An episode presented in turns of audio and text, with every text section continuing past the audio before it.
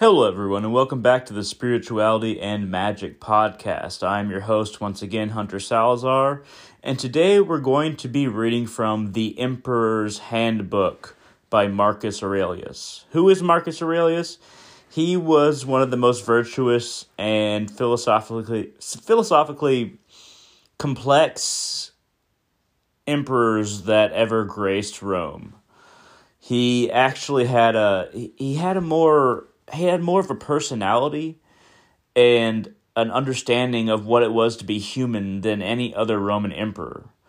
I would even say much more than Caesar. Caesar was all about conquest. Uh, Marcus Aurelius, he was very introspective, which we, we really don't find with a lot of emperors, uh, especially as far as Roman emperors and people who claim themselves to be emperors afterwards or dictators or anything like that but he he thought and he wrote it down and we have his words many hundreds of years later and it's remarkable. We have the words of marcus aurelius. The emperor's handbook is a book that we're going to be reading from today. So i just actually flipped to page 53 on random. Um, but before i start reading let's go ahead and, and give the full title and author. The emperor's handbook marcus aurelius a new translation of the Meditations. So the Meditations of Marcus Aurelius is, is what you will usually find this under. So we go to page 53 and let's go ahead and start reading. In the morning, when you can't get out of bed, tell yourself, I'm getting up to do the work only a man can do. How can I possibly hesitate or complain when I'm about to accomplish the task for which I was born? Was I made for lying warm in bed under a pile of blankets? But I enjoy it here. Was it for enjoyment you were born? Are you designed to act or to be acted upon? Look at the plants, sparrows, ants, spiders, and bees, all busy at their work, the work of welding the world. Why should you hesitate to do your part, the part of a man, by disobeying the law of your own nature.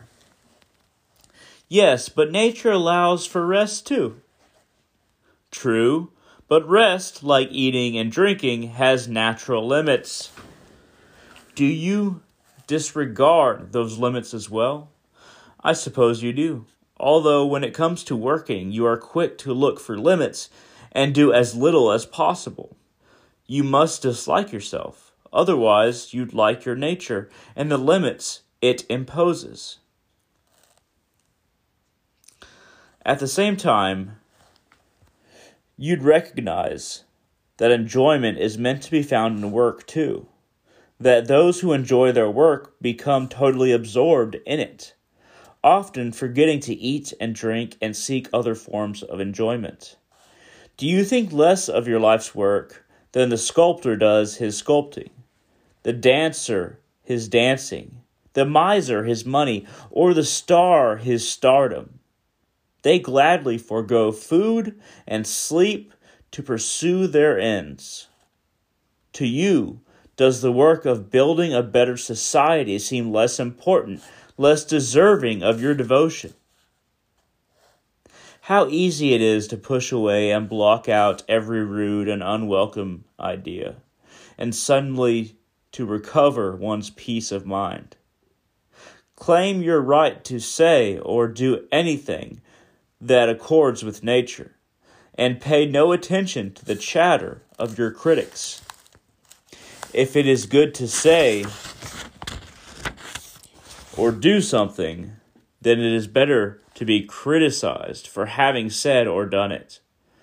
Others have their own conscience, consciences to guide them, will follow their own lights. Don't be gazing after them, but keep your eyes on the straight path ahead of you, the path of your own nature and of the nature of the universe. The path of both is the same. I walk with nature until the day I fall down and find rest, releasing my last breath into the air from which I drew it, and all those that came before, and reposing in the earth from which my father took his seed, my mother her blood, and my nurse her milk, the same earth which has never failed to, feel, to fill my belly and quench my thirst, which bears my rude tread and endures my rapacious abuse. So you don't dazzle them with your blazing intellect. Get over it.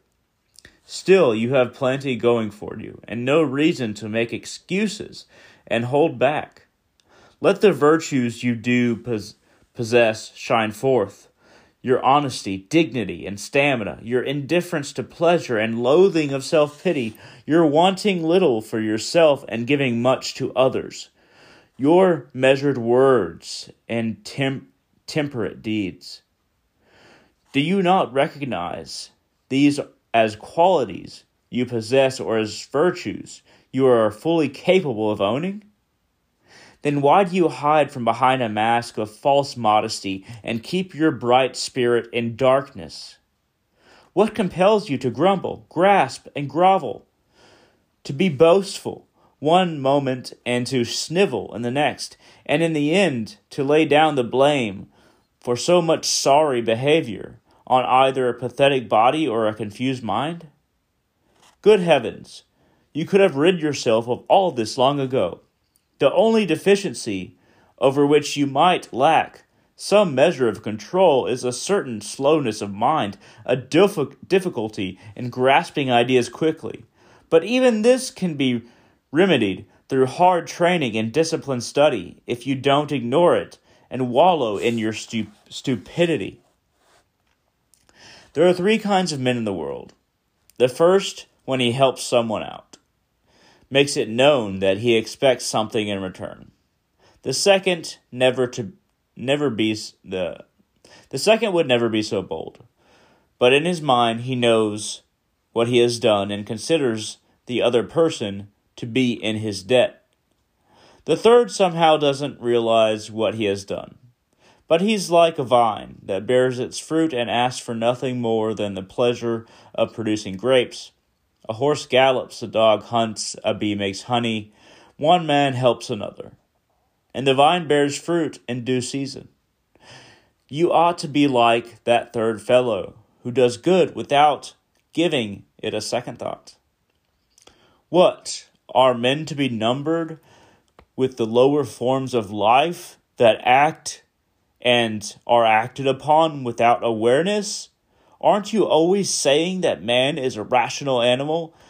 And isn't it the mark of a rational animal to realize when he is acting socially and to hope by God that his neighbor appreciates it? So I just like to put a note in here. When I'm reading slightly differently than the rest of the text, it's because um, it is a quote posed to that Marcus Aurelius has written uh, that could have been said by somebody else or that is just him challenging himself and what he thinks. And then when I read like regular, that's his response. So what I just read was actually something that was in quotations that was meant to be separate from uh, his actual thought and something that was supposed to challenge his actual thought. Here is his response what you say is true, but you've twisted any meaning and are like one of those fellows I discussed earlier, who can't tell the difference between clever argument and good sense. But if you think about it and truly grasp my meaning, my meaning, never fear that you will fail to meet your social obligations and do good without looking for reward. A prayer of the Athenians. Rain, rain, dear Zeus on the fields and plains of the Athenians. This is how we too should pray simply and freely, or we should not bother praying at all. So, I'd also like to make another note. Um, I'm not uh, telling you the numbers of the different passages when a different uh, segment is started because it kind of gets repetitive. But if you feel like it's not a continuation of the previous passage, then it's probably just a whole new passage, just to let you know. It is common when speaking of a doctor's orders to say Asclepius prescribed for this fellow horseback riding, cold baths, or walking barefoot. In the same way, we should be able to say, nature has prescribed a disease, a disfiguration, disfiguration, a dismemberment, or some other disability.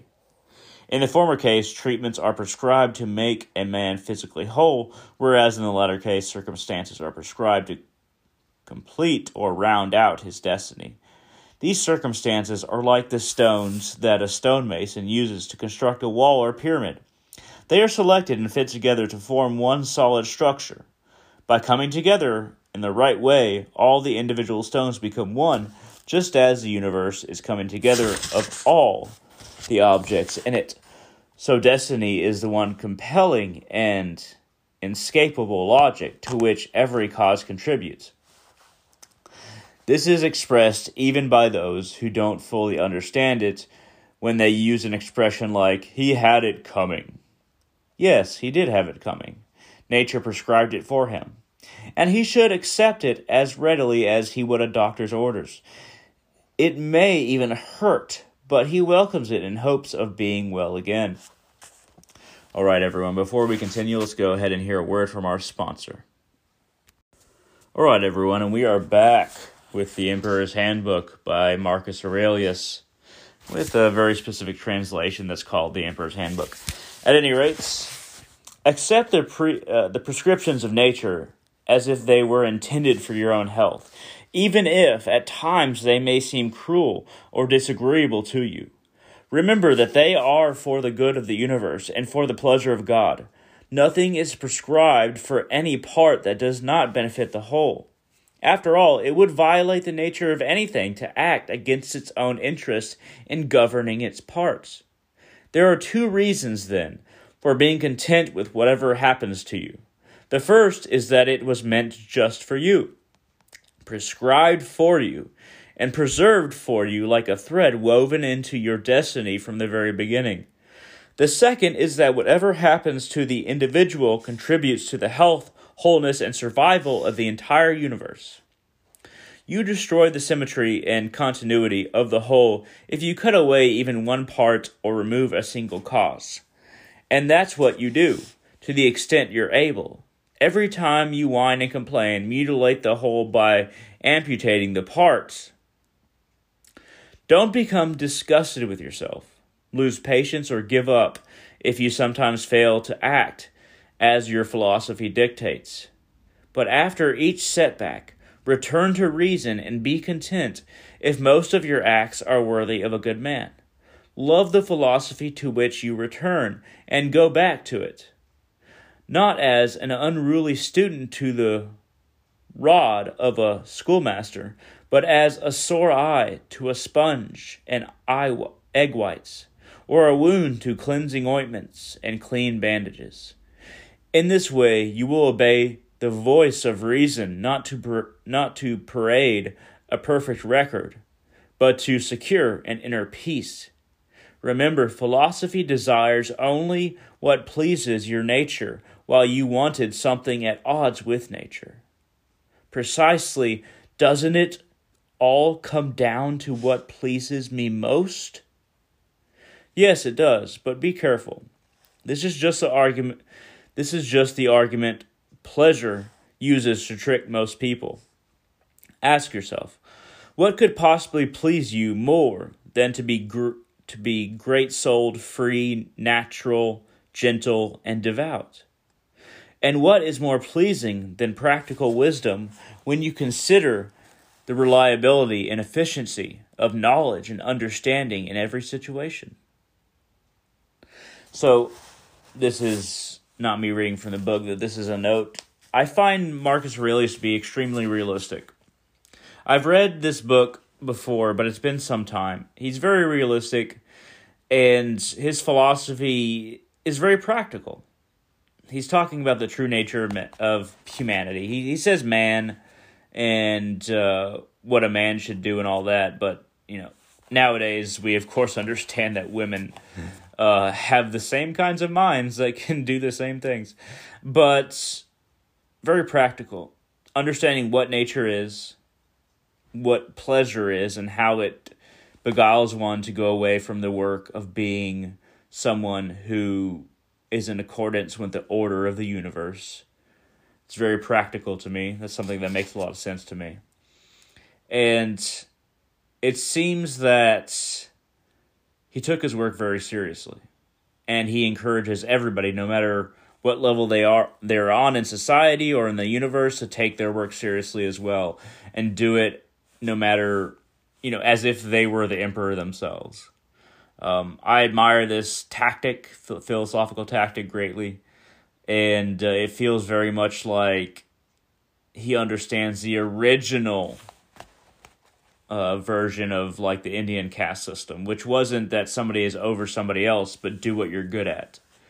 Um, with what nature you are truly born, and with what ability you are truly born, uh, whatever that might be. It's not about from which parents you come from or which or how much money you have when you're born. It's about what you are when you are born, what you're just naturally good at after that, or what you can basically claim through work or claim through working towards a skill to be good at through that hard work and developing something that you can contribute to society through. So it's not always being born good at something. It can be working very hard at something to be, uh, working very hard to be to develop a skill at something. Um, both these things are congruent and they're not opposites. Um, but everybody pitches in their part. Everybody is good at something or works to be good at something and then is good at it. And nobody is necessarily above anybody else. I, I, I get that feeling from from his words, and I feel like he is very much an agent of order, like I myself at least claim to be. At any rate, let's go ahead and read some more. Everything is so shrouded in mystery that many philosophers, including some of the best thinkers, believe that knowledge is unattainable. Even Stoics sometimes waver on this point, acknowledging the fallibility of their senses and judgments. Who hasn't, at one time or another, received a false impression or changed his mind? Then consider the experiences upon which your mind feeds, how short they last, how cheap they are, how likely to be at the mercy of perverts, whores, and thie- or, thie- or thieves. Or thieves, there we go. Next, look at the morals and manners of those you live with. No wonder even the best of them is almost unbearable, although no more so than you are to yourself. In the midst of this darkness and filth, this ruin of time, this decay of substance, of movement and things moved, I cannot begin to know what should win my praise or fire my ambition.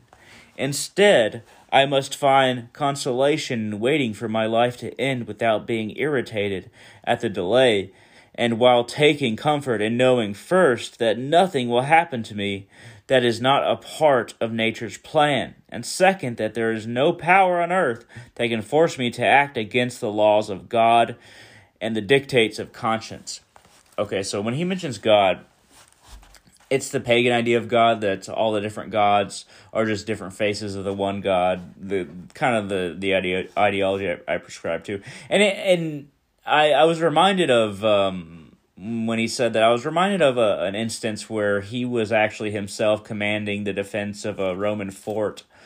Uh, I believe on the border between on the border of Germany, and they were breaking through the gates or like they were like about to take over the fort. They were they were very close to taking over the fort. Lines were falling back, disarray, things like that. And he made an offering to the gods in a brazier of sorts. And then a lightning bolt actually struck the German line in front of the fort, and they ran back in in disarray and disbelief and and fear. Um, it's very rare that this happens. You know, this I don't think this is this was just Marcus Aurelius saying this. I, I actually believe that this happened in history. You can you, you can claim that okay, maybe it's not the gods, maybe it's just a natural phenomenon, maybe it was just chance. Sure, but I really think that this happened. whether it be by chance or by the gods. I think it was by the gods, but if you believe it's by chance, that's completely fine too. I understand. But him, them being hard pressed, him offering to the gods, and then that lightning bolt striking um, the lines of the Germans, that is a very remarkable uh, turn of events and experience to be a part of for all the soldiers there. And uh, I mean, if you were attacking a fort and a lightning bolt struck your people, you might kind of lose your nerve. You might kind of be like, okay, well, the gods do not want us to do this. We better go. And then everybody defending the fort's like, yeah. Uh, these are very easily understandable human emotions. But um, let's go ahead and continue. How at this moment am I using my mind? This is a question worth asking all the time. So is this how do my words and deeds measure up to the ruling reason within me? And who owns this mind of mine anyway? An infant, a boy, a woman, a tyrant, a dumb animal, a wild beast? If you want to understand what sorts of things seem good to a person, try using Menander's famous line, So surrounded by good things was he, as a test. If he's someone who values real goods, wisdom, for example, self-restraint, justice, and courage, and thinks only of the of these when he hears the old joke about too much of a good thing, then Menander's line will make no sense to him.